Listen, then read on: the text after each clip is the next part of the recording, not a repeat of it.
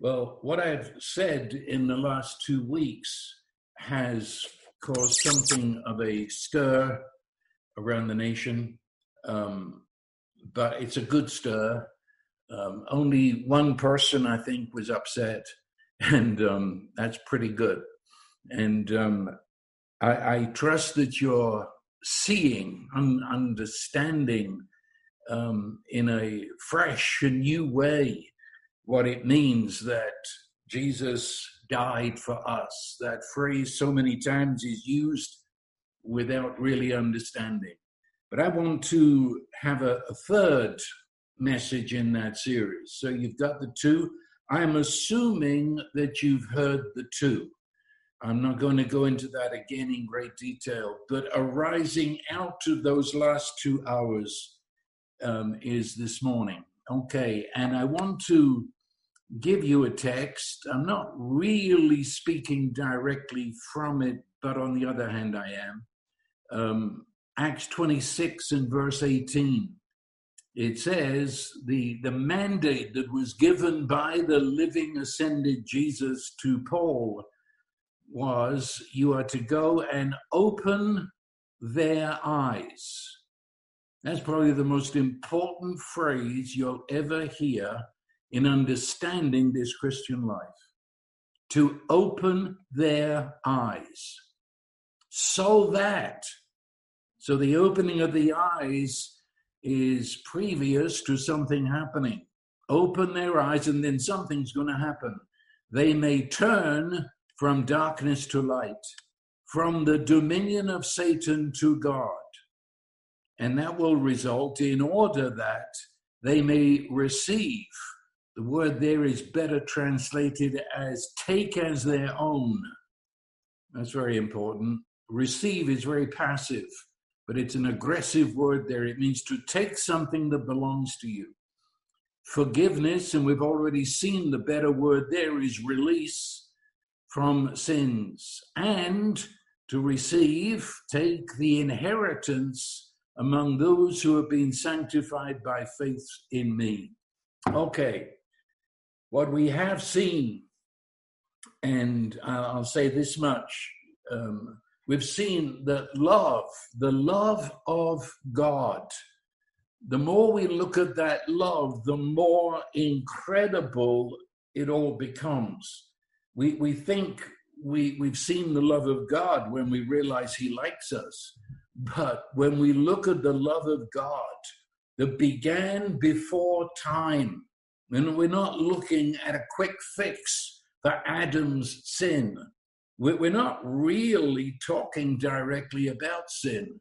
It all goes back to the beginning, and the beginning before the beginning the, the scripture plainly says that there was the purpose of the Father and Son and Holy Spirit. It goes back to why are we here?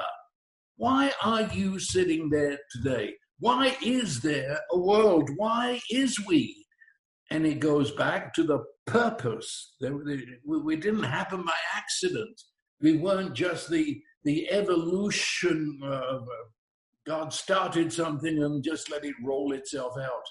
It, it, it says there is purpose, purpose. There was a intention. He created us in order that we we should be included into the Holy Trinity family. If you can swallow that, that, that we were created not like apes or um, amphibians, we, we were created to actually participate, to be sons, daughters in the Holy Trinity family. The Father loved you before you were born, and He's willed to include you into His family. And God the Son is the one who, it's through Him the creation came into being and he therefore related to us from the very beginning as creator, that he was the one designated then to come get us. When we had fallen into the great darkness, he is the one who created us, who owns us, and we are his inheritance. He comes to get us.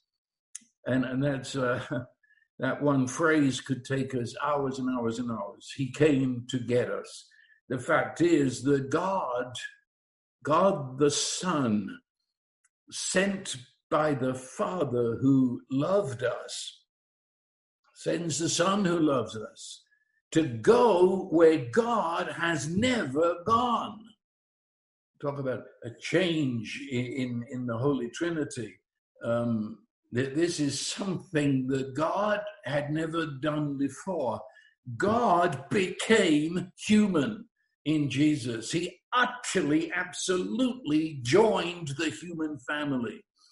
I read somewhere the other day that the incarnation was God came among us disguised as a human. He wasn't disguised. This isn't a Halloween dress. He, he didn't put on the appearance of a human and, and then at the ascension say, Well, I'm going to take it off again. No, he became us and he will always be one of us. God became one of us without ceasing to be God. And he didn't come among us looking like God. It says the, the word became flesh, which is always the nasty word of the New Testament. It describes human in our brokenness, in our darkness. And then 2 Corinthians 5 goes beyond speaking of the cross. He became our sin. He took all uh, of everything of our rebellion, our darkness, our brokenness, our grief, our sorrow, and he didn't just bear it like a burden on his shoulders, he embraced it. And so Paul uses the word, he became sin. And what sin resulted in in our lives, the curse. In Galatians, it says he became the curse. Do, you get what I'm saying? that this isn't just the visit uh, of a, a celestial visitor. He joins with us, he becomes it. In that sense, he forged a relationship with us, an unbreakable relationship that he forged it at our worst. He, he didn't forge it when we were doing our best. he forged that relationship, as we've seen in the last two hours, when we were at our worst, the most hateful, the most broken, the blindest, the deafest we could ever be, when we, we take our God and crucify him, and he takes, he takes it. It's that, that word, um, that aggressive word. He took it, our sin, our curse. And, and of course, you can't separate the Trinity. so where Jesus is, the Father and the Spirit are. And, so the Father was there, not as the great punisher. That's near blasphemy. The Father was there holding up his son, loving his son as his son goes through this. And he was going through it in order to fulfill that original purpose of bringing us into the Holy Trinity family. And so the Father is with the Son in the terrifying darkness of Hades, as was the Spirit giving him the strength to go through. And it was there. And that is what we've been emphasizing. So I'm not going to do it again this morning, but it was there that He is our salvation. Do, do you see what I just said? I, am not saying simply that He saved us. That, that would be wonderful. But I'm saying he is the salvation. He's not over here doing something for us. He is the doing something. He is it. He takes our sin. He is the one that becomes us. And he is as us going to go into death. And he is going to carry us to the Holy Trinity family. Um, that, that's that's that's it.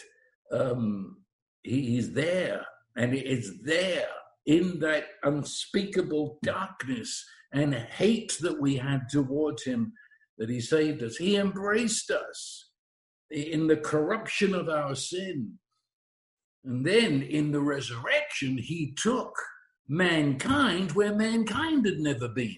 Can, can you get it? He is God coming where God had never been in order to lay hold of us and carry us to where mankind had never been. Carries us to the union embrace of the Father. And so we're co crucified. When he died, we died.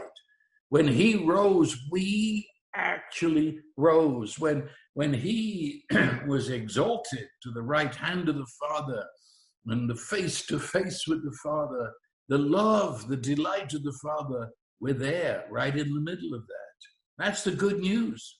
The good news, and uh, good news is not that your sins are forgiven and you won't go to hell. Uh, that is pathetic news. The good news goes, I say, beyond Adam's sin to the beginning of the beginning. The good news is that God, the Son, became human. Now, what does that do to the human? If God becomes human, what does that do to the human? It means now that human is united to God and is exalted to participate in the life of deity. This is the news that every human, every human, because God has joined us and joined us for good, joined us in love. Every human is no longer locked into Adam. We're no longer joined into the genealogy of Adam. We're no longer heirs of his darkness. It means that we now participate in the life of the God man, Jesus. Participate in history. We are, in fact, the new creation. It originates in Jesus. Okay, that's two hours I've just given you now. What, what that's the finished work. It's accomplished. It's not something he did for us that now needs your help to complete. He is the finishedness. He is the done. He did it. You can't add to that. You cannot add anything to that. You cannot improve on that. It is done. Okay. Now think about this. That does not mean, or should I say, we mustn't think that this means that automatically all of mankind suddenly, poof, suddenly mankind believes that suddenly he thinks with the mind of Christ. And from then on, he lives like a member of the Trinity family because that's not so. We must never think, please, this is so important. You must never think that when I say it's done, it's finished. I, I don't mean it's done and finished without our knowledge or our participation being involved at all. Do, do you understand me? Some people accuse me and others of being a universalist. No, that that what I've just said is what a universalist believes. That that God did something and well, you're just a robot, you say you're just a robot, and your program has been updated. And, you you know nothing about it. It's just the will of the inventor, and off you go now. Everything's changed. No, no. What Look, come on, we're not robots. What I said the beginning intention is, is the ultimate relationship. And relationship, you know what relationship is? It means that a, a fire begins to burn in you towards someone else, and you know that it's being met by their fire, and, and a relationship happens. We're not robots. That God says, poof, now suddenly the darkness is gone and you're free from sin and you're one of mine, but I, I didn't need to tell you, you'll just get to heaven when you die. No, no, no. This is a relationship. And this was done and finished in Jesus. But he now, in this time, in 2020, in this time, that Jesus, who is our life and is our salvation, he meets us today, now, inside our humanity, inside our darkness, inside we don't know our ignorance. He meets us in the Holy Spirit. And there, now, to each one of us, he reveals to us how we were one with him and are one with him. He reveals to us his love to us. It's so personal. It's so each. So that the way you have discovered that the way the Holy Spirit shone into your heart is totally other than the way it was for me. It, I, I look, I go out there and the Texas sun is shining. Do you know what? Sometimes I believe it's shining just for me. I because I talk about me being hot and I talk about me being sometimes blinded by the sun and I, and I talk about me feeling the sunburn. I, I almost forget that everybody else in the Western Hemisphere is feeling the same sun. Do, do, you understand? Here is Jesus. And some people, I'd say, your Jesus is too small. He, he's just, a, I don't know what, an historical figure who did something for you, sort of. But no, he is, and he's creator, but he's also upholder of all things, and at the same time, our salvation. And he's here, and he's now, and he comes to you, and he says, You were included. I carried you through death. But now it's eyeball to eyeball, now it's face to face. And he does that through the Holy Spirit. Um, I, I don't know if that makes sense to you, but you, you the, the, I say it again this is not an automatic zap. This isn't God whacking you round the head and saying, by the way, I included you. No, this is the Holy Spirit and in the Holy Spirit, I meet with the living Jesus. And I can say, He loved me and He gave Himself for me and my life. You see, when He took up residence in our darkness, when He went into Hades itself, have you ever thought He, he never left? Um, I'm sorry, Hades, but he's got the keys. It's his house now. He has entered the darkness, and that's where he continues to meet us and continues now to open our eyes and bring us to light. It was done and finished so that he just might open your eyes to see. But he had to open your eyes, otherwise, you would just be part of a blob of people. No, he loves you individually, uniquely. He loves you in a way that's different to everybody else. It's as different as your personality. And he comes to you in the Holy Spirit.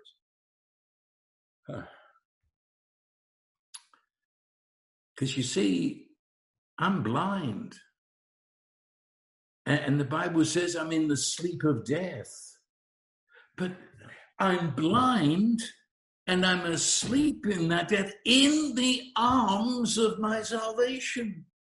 He took me and he's holding me while I'm blind and while I'm, I'm experiencing the darkness. He's holding me and loving me. I, I don't see it. I don't see it. I don't get it. In fact, I don't have an inkling as to where I am now. I'm in the dark. And when I hear bits of this, it gets through, and I'm horrified by it. I mean, for sure. They tell me that he did all of this for me, as me, and I have no part to play. I, I, my darkness, I rise up as a, as a jolly insult. I want to have a part to play. And, and I'm fighting, but I'm fighting like a little child in the arms of him who loves me. because he's got me. It's done. It's finished. He is my salvation. But everyone that's listening to me went through some sort of kicking against that. We didn't see it. We didn't get it. We were blind to it. Do you remember when the father in the parable um, of the prodigal son, well, after the prodigal son, he, do you remember he goes out to the elder brother? Now, I've got to be careful. I'm liable to zoom off on elder brother, but just just quickly, do you remember the elder brother was outside on the porch? It was dark, and he, he was raging in his own inner darkness out on the porch. The father came out to him and joined him in the darkness of the porch as opposed to bright lights of the feast where the father came from. And, and, and the son rages against his father. And, and it, his rage was because he had seen what the father had done to the younger brother. And, and, and as he rages, he, he, he says, That cannot be. I'm paraphrasing now, but he, he was saying that can't be until you recognize that I have earned my acceptance. I am worthy of it, of the honor and the recognition. And I will not be content with just being recognized. I, it's got to be over against that younger brother being punished because he's not as good as me. So you've got to honor me because I've earned it. And publicly, you've got to throw that kid into his own hell to punish him. I won't enjoy my heaven with you until he's in hell. You see, there was no thought of a relationship whatsoever. That's where he lived in his darkness. The Father came into that darkness, and do you remember what he said? He said, My dear little boy, oh, Oy vey. I thought there would be an explosion, anger. How dare you speak to me like that? You've offended my. Oh, yeah. No, that's not God. That's the way humans think.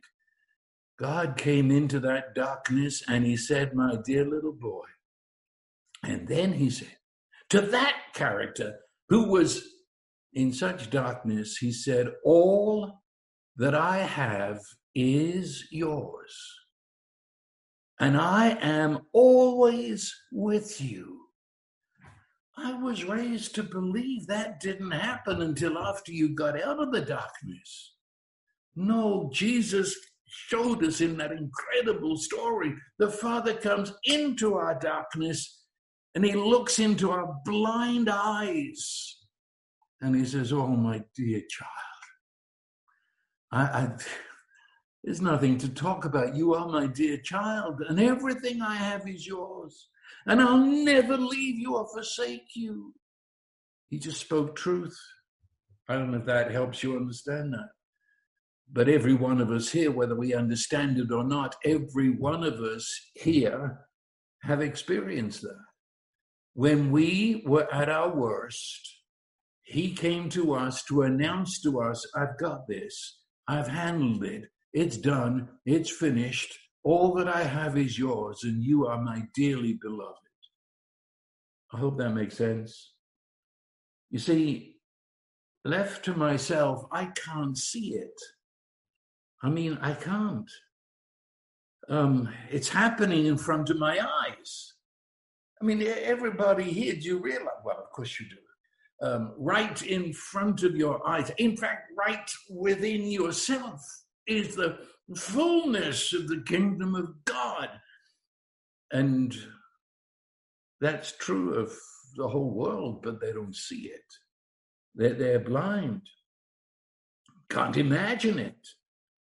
They live in, in the illusion of what's happening in the darkness behind their closed eyes. Only He accomplished what He accomplished, and only He brings it to us, to give it to us, give it into us. If, if, if some of you are having a problem with this, and I know where you're coming from, but let me just put it like this He didn't do something for us. That, that's the that's the big issue. Jesus didn't do something for us in the darkness and, and say, "Well, that's the most I can do. The rest is up to you." You've now got to try and believe it, and and and also while you do, you've got to try and feel very sorry for your sin. And if you can accomplish that, if you can believe it, and if you can feel sorry enough for your sin, well, I, you'll, you'll get out. And when you get out, you'll thank me for the bit I did. Does that make sense? That Jesus didn't do something that now he throws the ball over to us and says, now you've got to try and do the rest. You've got to try and believe enough to get out. No. My, my my rebellion, my rejection, is in the very presence of my salvation, who is Jesus. And he comes to me and tells me it's mine. Let me put it like this for many believers, when they say the finished work of Christ, to them it comes to an end at various points, depending who you talk to. For many people, when Jesus died, that's, that's the finished work of Christ. No. Well, some others say, well, it was when he rose again. No. Have you ever heard of the ascension of Jesus, the exaltation of Jesus? Do you know what happened on earth when Jesus is exalted in the heavens, the Holy Spirit was given. And unfortunately, in our Western world, in this 21st century, the Holy Spirit, even among those who really give him place, but they believe that somehow the Holy Spirit is the icing on the cake you know, the cake is very good, apart from the icing, even. But if you'd like the icing, it's even better. He's the add on extra. It's as if, while Jesus did his finished work, that's over and done. And, and for many people, it ended with the resurrection. They don't even think about the ascension. Um, but it's over and done. Now, now what's next? Oh, what's next? We, we've got the Holy Spirit coming. Um, no, I, I don't know. If that's the case, seriously, if that is the case, that the Holy Spirit is something separate, just the the the fun part of what Christians can have. Um, that's a case. I don't I don't know what we're. It means that we're left with our own will weak, pathetic as it is, with our brain power, which limits it severely, to accomplish the impossible. Jesus did something, then he left. Now, what do we do? Well, you've got to believe that. You've got to try hard. And you've got to, uh, you're, you're a sinner. You're a sinner. Keep on saying it. You're a sinner because that will please God if He knows you found that out. And do you realize what I've just described is where we have that hopeless and boring religion? All you do is go and camp out at an historical event and try and believe it's true. And, and try then to live a moral life to prove that something happened. They talk about Jesus as waiting for us to make the next move, which is the most important one. He did what he did, but now, now we have our evangelistic services because the most important thing is that you try and believe it. So then it wasn't finished, was it? It was only thrown out there as a possible. Maybe, uh, perhaps, if you believed it. So it becomes our effort to find the faith to believe in an historical event and try and believe that it's happening in me today.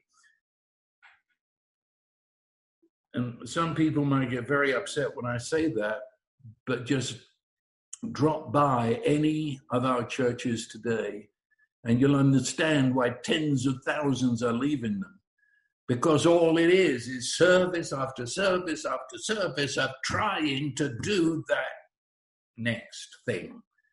Got to try and believe. Come on, walk forward one more time. Put up your hand one more time. Say this prayer after me one more time, because this is where it's at. But obviously, you didn't do it right last time. You weren't sorry enough. You didn't believe enough. So try again. I went to Jamaica for meetings and and I asked the pastor, what's the spiritual condition here? And with, with great pride, I mean, the chap beamed at me and he said, everybody in Jamaica has been saved at least a hundred times. Um, there you have it. At least a hundred, probably another hundred when, because it's all up to us. No, you see, the finished work of Jesus in his exaltation the finishedness of the finishedness was the Holy Spirit was given. The Holy Spirit. It's what Jesus said in John chapter 7. He said, The Holy Spirit has not yet been given because Jesus was not yet glorified.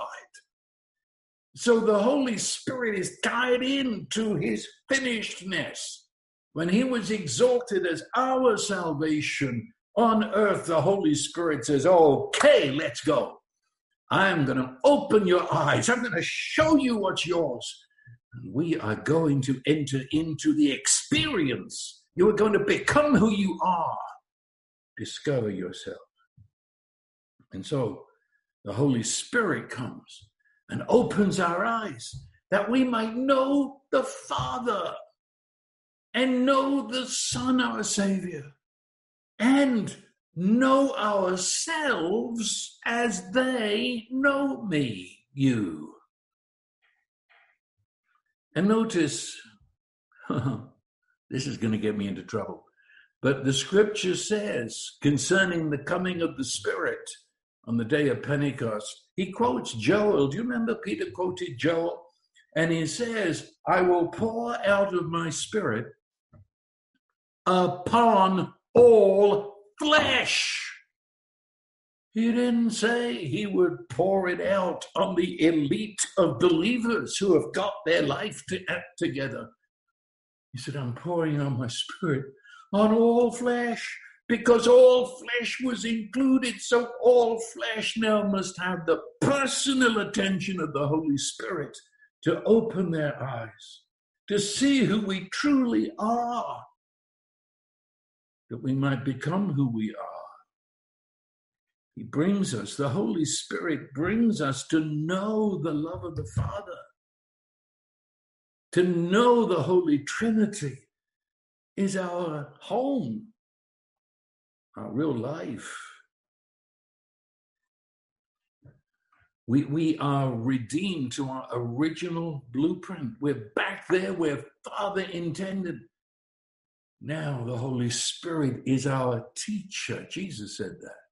He is our guide into truth. And he confronts us with beautiful love, who we really are. So the Holy Spirit is the key to our connection, to knowing Jesus not as a figure of history, though he was a figure of history, but he is also here and now our life. So I'm sorry. I, I know that I'm saying things in these three weeks that's stirring a lot of people in many ways. But the Holy Spirit is not the add on. He's not that something that happens to Pentecostals and charismatics and assemblies of God, you know. Uh, and, you know, I come from an assembly of God background. I'm not knocking you. Thank you for introducing the Holy Spirit to the 20th century and into the 21st. I'm not knocking you. but I, don't don't look at the Holy Spirit as the add-on. He, he's not just for some elite. He he is the finale of the finished work. He's when all the bands come out and the drums are rolling and the trumpets are blasting and saying, It's real, it's really me. That's the Holy Spirit. He's the master of ceremonies. He, he's, he's the announcer. It's done, but he's announcing to you personally. He's telling you it's finished. And he's saying you are included. And he puts inside of us an unearthly assurance. It is so. By the way, when, when we speak of revelation, um, the word revelation, um, the Holy Spirit reveals something to us. Don't expect that He's coming to say, "Boy, you've done a good job," and, and you've really, you've almost got it right, but I've just got to tweak a few bits here and there. No, when He opens our eyes, it's shocking. I'm serious. When He opens our eyes, we step into new birth. We step into resurrection, into a new world. And we realize the world that we thought we had it pretty much together, we realize was built on sand, and, and we can't live there anymore. And we're now in process of becoming what we've never dreamt we were, because that's who we are in Christ Jesus. No, it, can be, um, well, I was going to say upsetting. I suppose that's a good enough word. It can be devastating to some people when they realize their life was changed in the finished work of Christ, and now the Holy Spirit is applying that. And piece by piece by piece, my life is being changed. Um, and, but I've got to tell you this the Holy Spirit is not shocked by you um, or me. I can speak about me more than you. Um, he knows us as we really are. You see, he was the one that was with Jesus when he went through the terrifying darkness and faced us as we really were. The Holy Spirit, these are pathetic words I'm using, but he, he's used to us. His love is used to us. Um, when people talk about holiness, because they don't know what the word means, but then when they talk about it, it reminds me of coming from England and anyone that knows about English literature, you know, those old ladies, well, they weren't old, they were young, but uh, old in, in terms of history. Um, and, and, when anybody said a bad word, they'd faint. Do you remember that? And they had to get smelling salts and fan them, and because somebody said something bad, and they couldn't handle it, and they, they faint. Um, and, and, that's the image that came um, to be a, a, a, good breeding. You were a good lady. You were coming a good family because of the very mention of evil or anything bad or dirty. Oh, I faint. Um, and, and you, you become now the center of attention. And really, people think God's like that. That when you when you look at your behavior, you think God's fainting. He can't handle this. The, Holy Spirit is really a Victorian maiden. And every time you do that, oh, she faints. And she's terrified of you. She's upset with you. She's shocked with you. She's scandalized with you. No, no. Holy Spirit knows you. You can't shock him. He, he's been inside the darkness of the darkness where we're even afraid to look. He's been there and said, I love you. He's been there when Jesus said it's finished and the Holy Spirit joined in the delight.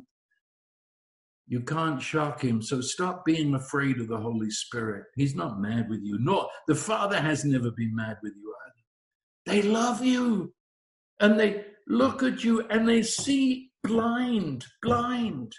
You don't punish someone for being blind. No, it, it's, he comes He's acquainted with us and He loves us.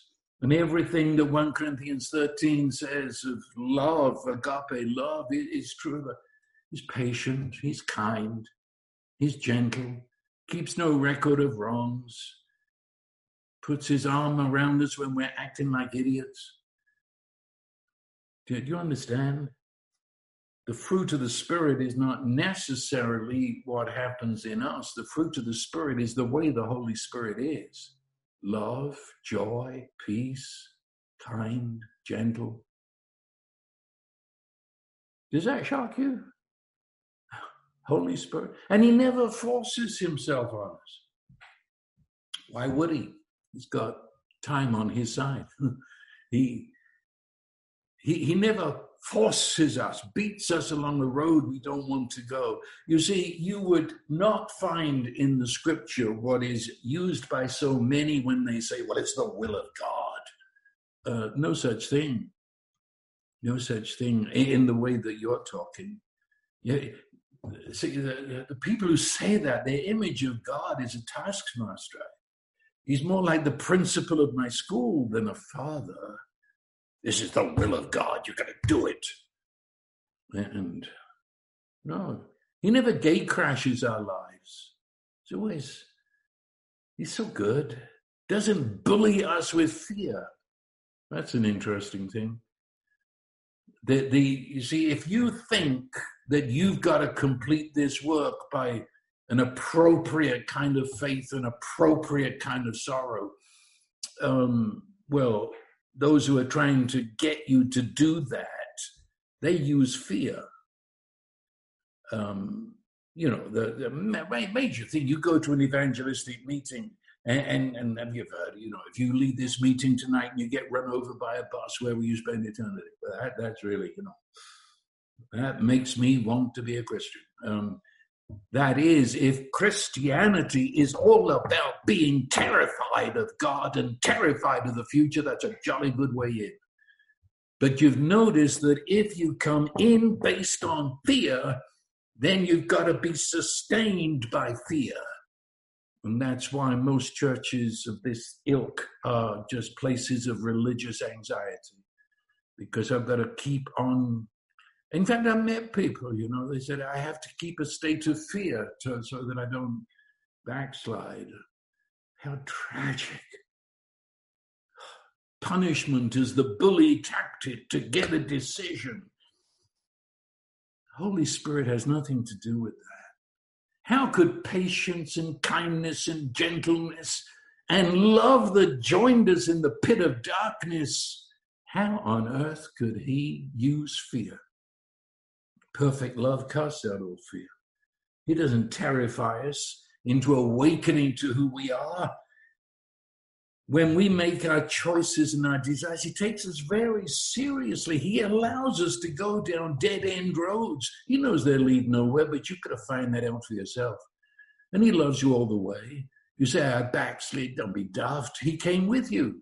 Um, it's important. It was an important part of your growth to find out there's absolutely nothing down there. He loves you. Can you ever handle that? The Holy Spirit uses every mistake we make to bring us closer to seeing who we really are. And that, of course, is the real meaning of repentance. I've told you that many times. Metanoia. It means the exchange of mind. He's exchanging what we thought was truth, and he's gradually changing. He's showing, no, no, no.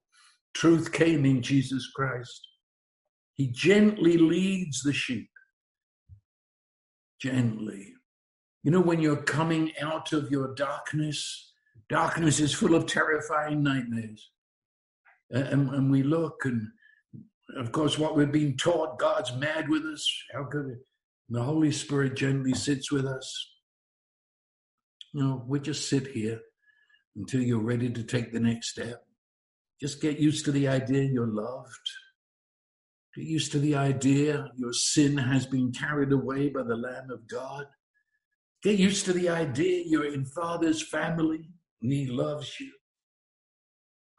I will never forget, and forgive me because I've told this story before, but it made such an impression on me, I will never forget it because it happened way back, way back, decades ago.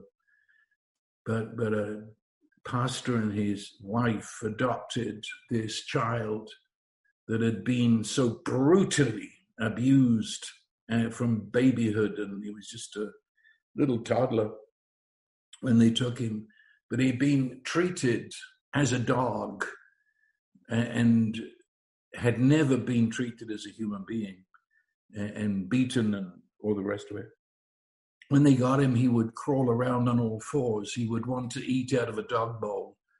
Um, he could only grunt and make noises like a dog. I could still weep at the remembrance. And that couple loved that child.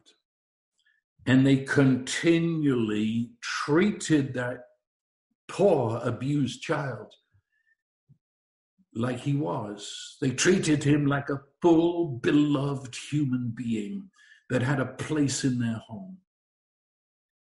They never addressed what he was doing as something to be horrified at. They just loved him and kept treating him as if he were a normal toddler and kept talking to him as if he were the beloved member of the household. And gradually, the day came when he came and sat on a chair. The day came when he ate from the plate on the table. The day came when he received the hugs and loves of the parent. That child went on to be a student in MIT. Uh, you would never believe. How did that happen? Because somebody just kept loving that child that didn't even look or act like a human being and said, But you are a human being and you are loved and you are a child in this family, and we'll keep telling you that and loving with action. And gradually, I could use the term, the kid's eyes were opened, and he saw who he really was. It's the Holy Spirit who makes us at home with Father. The Holy Spirit teaches us how life is in the Holy Trinity family. Or you could say the Holy Spirit is our coach, teaching us how to live loved, to settle us into the temple where He is the light and the life. Um, some of you been with us a long time might remember Clint, who used to work with me about 10 years ago. Um, he went and um, began working with um, CPS and I saw him the other day. He said it was, he now has a degree in human suffering, um, working with child protective services. And part of his job was to go into homes that had adopted children. But the children couldn't believe that these parents were not going to beat them. And so, at the approach of the father, the children or child would hide and, and, and cry waiting for the blows, of course, that never came. And Clint told me how he has to sit down with the child and re educate the child and say, This man is not going to hurt you. This man loves you. This man just wants to hold you. And, then he takes the child around the house and says, Now, this is your bedroom, and no one's going to come into it. Uh, and, and this, this is, and, and so on. And as Clint was talking, he, he told me, he said, that's when I remembered what the Holy Spirit is the one who takes me by the hand and shows me who Father really is, opens the eyes of my understanding, shows me who I now am, shows me love in all places inside this world of the Holy Trinity. Do you see what I'm saying here? We've got to learn to live without fear of God because the brutal religion has made us think God is always someone to be feared. The Holy Spirit says, No, no, no, let's sit down and talk. Father has loved you since before you were born. And, and Jesus, the Son, embraced you and took hell into him and brings you into this beautiful place. You've got to learn to live, and it's okay. You, you, you're not wrong. You're just in process. Um, you, the assurance that Jesus has of his place in this family is absolutely yours. Because as he is, so are you, and you're in him, and he's in you in this family. So Jesus is absolutely assured of his Father's love. And Jesus is absolutely assured he will never be rejected. And well, that's yours now. You've got to learn to live there. This unearthly assurance of love's inclusion. It's the Holy Spirit who does that. We, we call it the witness of the Spirit, but some of these young people don't really fully know what that means we call it assurance, a boldness to look Father in the face. In fact, to call him Abba, to call him Dad, Papa. Do, do, do you hear it now? He said to Paul there, Acts 26, I'm sending you. What am I sending you to do? To hang them over hell to get a decision? No. He said, I'm sending you to open their eyes in order that they may turn from darkness to once they see what darkness is. And once they see what light is, they turn. And that word turn is a word closely akin to the word metanoia. It means the mind is changed. There's an exchange of mind. I, don't want to live here anymore. I'm not, I'm not wanting not to live here because I'm afraid of punishment. I don't want to live here because it's darkness and I didn't even know what darkness was before. I turned to light. From the dominion of Satan, I didn't realize I was under the dominion of Satan, but now I see it.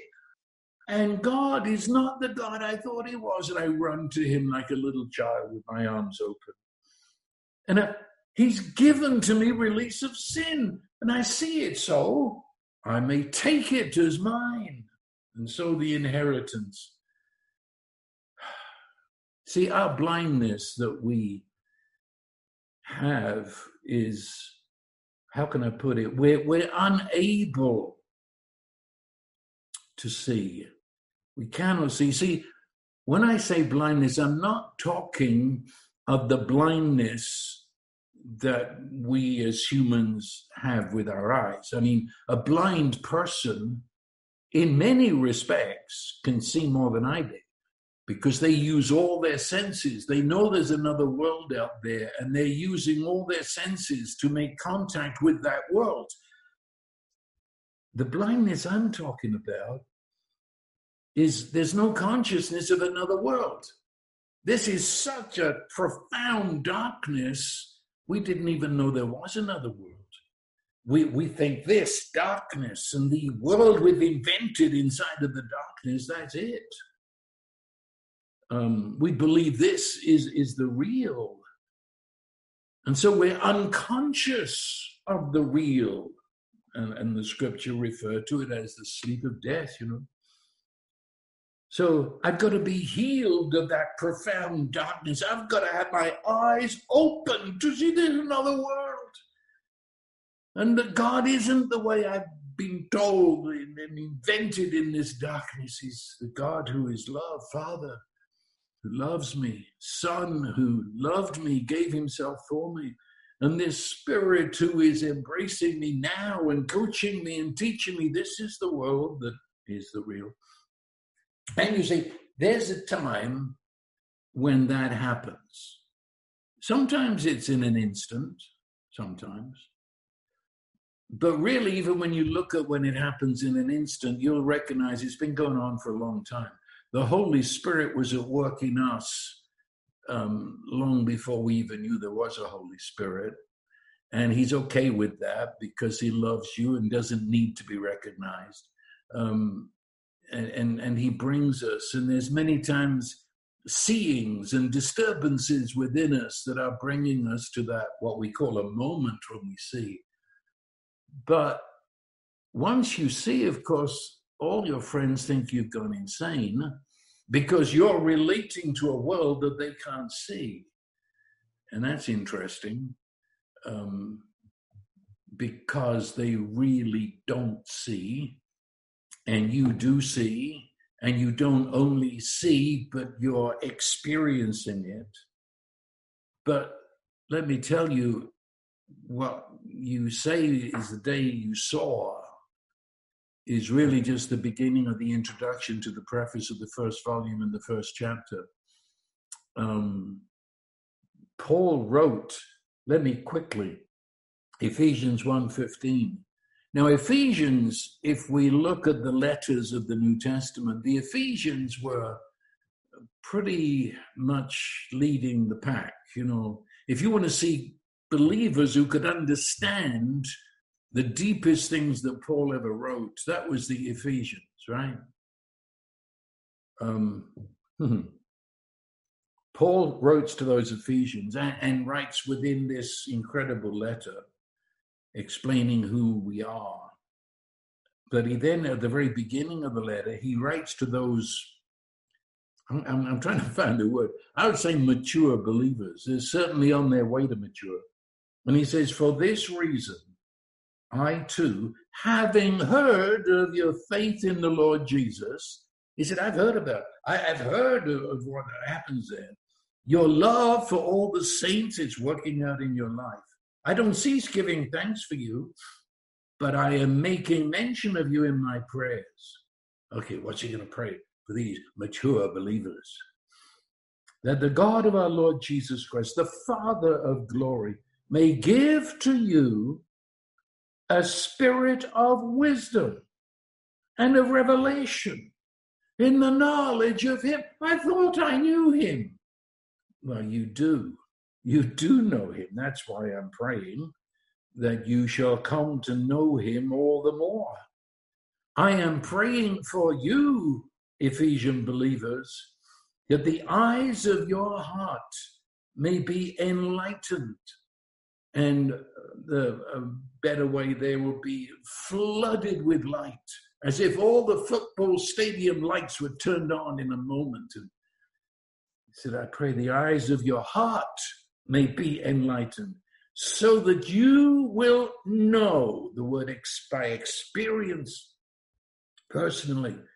You may know what is the hope of his calling, what are the riches of the glory of his inheritance in the saints and what is the surpassing greatness of his power toward us who believe. So please, please, please, in this whole matter of seeing what has been done and finished, and therefore participating in that, please don't think you've arrived. Um, I have a great problem um, every time you know, we make CDs or put it up on YouTube. I, within six weeks, probably, I want to take it down and destroy it. Um, that's a bit much, but I, I've seen so much in the last six weeks. And it isn't that I said anything wrong. I still believe everything I said there, but it's been fleshed out so much. I, I just want to stop all that. Let's start again. And of course, I don't do that. The office won't let me. But um, it, it's a fact. I look back at what I saw in the 1970s. Richard, yeah. What did we both see back there in the 1970s? And, Everything I saw and taught in the 1970s, I still believe. But what I said in an hour in the 1970s would probably take me 10 hours now because I've seen so much, not that contradicts it, but just it's blossomed. I, I could almost say in the last six weeks, I, it's odious to speak of me. I, I but I'm sure this is true of you. Um, some of the, the most magnificent times in my life is to sit on my porch and just have the Holy Spirit suddenly flashes of light within me that changes everything. You've seen what you've never seen before. But then you go back and realize, well, I did see it, but this is a, that's your life. It, it's, it's, it's a terrifying thing to me when, when Christians say, Well, I got it now. Huh. You know, and of course, and, and, I'm not making fun of it, but people say, Well, I was saved in 1940. Hmm. And then, well, that's it. That's my testimony. You say, oh, that was happened. No, my dear, dear friend, that's when the door opened and a ray of light shone into your darkness and you thought you had the sun. No. What a life, what a life. Seven days a week of walking in the light, the Holy Spirit coaching you, loving you, gently leading you like a sheep back home to pasture. Oh, he goes on and on and on. My eyes can, are your eyes opened yet to see the grandeur and the greatness and the majesty of Father and Son and Holy Spirit? I thought so in 1980, but I'm seeing it more every day. This the Holy Spirit never quits because we he says, eye has not seen, ear has not heard. It's never entered into the heart of a human being the things that God has prepared for those that love Him. But God has revealed it to us by His Spirit, which no one ever quotes that last part. No, that, that's it. He is taking us beyond the boundaries of my logic. He's taking me outside of everything I thought was, that's it. He takes me to the edge of everything I've experienced and then pushes me over the edge and I find I'm flying. What can I say? This this is what we're, in. Um, he has revealed to us, and, and this isn't. It's not gained by um, intellectual knowledge.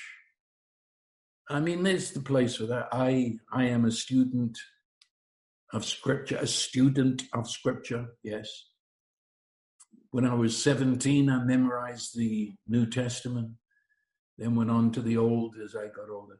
Um, yes, I'm into that. Yeah, I'm into that. But whenever I study, I have to stop and say, okay, Holy Spirit, this is going too far. I need you now to take me into this, that I might experience it and see it as you see it. Because otherwise, you become Oh, so dead. Dead. This is life that I'm talking about. They, you see, they would say, well, you've got to read your Bible more and pray more. Ah, maybe. I would say you, you've got to learn to open yourself to the Holy Spirit. Teach me, Holy Spirit. Sometimes I put out my hand and I say, Take me by the hand. Lead, lead me, guide me where I've never been before. Take me. Teach me, and in teaching me, let me become the teaching. Yeah, that, that, that's it. And then, then you'll read the scripture, not because you think it will bring you closer to God, because it won't, incidentally, it won't. You study the scriptures, and Jesus said to the Pharisees, You study the scriptures, you won't come to me. No, no, no, no, no. It's the Holy Spirit who throws his light. You begin to dance in the dance of God. So I'll go to the scripture all right, but I'm going because I've discovered. It's because I've seen, I want to know more. And then I say, Holy Spirit, throw light, show me more, show me more. And, you pray, yes, course, say pray without ceasing. There's a time when you're not praying. Um, but yes, I know what you mean. Get out your little grocery list and, and um, say your prayers. But that won't bring you closer to God. No, when, when the Holy Spirit opens your eyes, then you will converse with your lover. Then you will know what it is to be loved. Anyway, the time is gone, and I've been keeping you very late in days past. And so uh, we'll have to come back and do this. I'm, I'm, I'm nowhere in what I planned to say. I just took too much time on this, but I think it was necessary. We need to know the Holy Spirit is the grand finale of the finished work. And you're not going to know that finished work if you end with the resurrection, you know, because that leaves you trying. But to see that He, well, here I go. I'm going to start preaching again. You got the message, and let's close it right there. Now, the blessing of God, who is Almighty Love, the Father, the Son, and the Holy Spirit, indeed open the eyes of your understanding, flood you with light, so that you may experientially know the hope to which you've been called, and the exceeding greatness of his power, the resurrection power that raised Jesus from the dead at work in your life today. So I bless you, and so it is. Amen.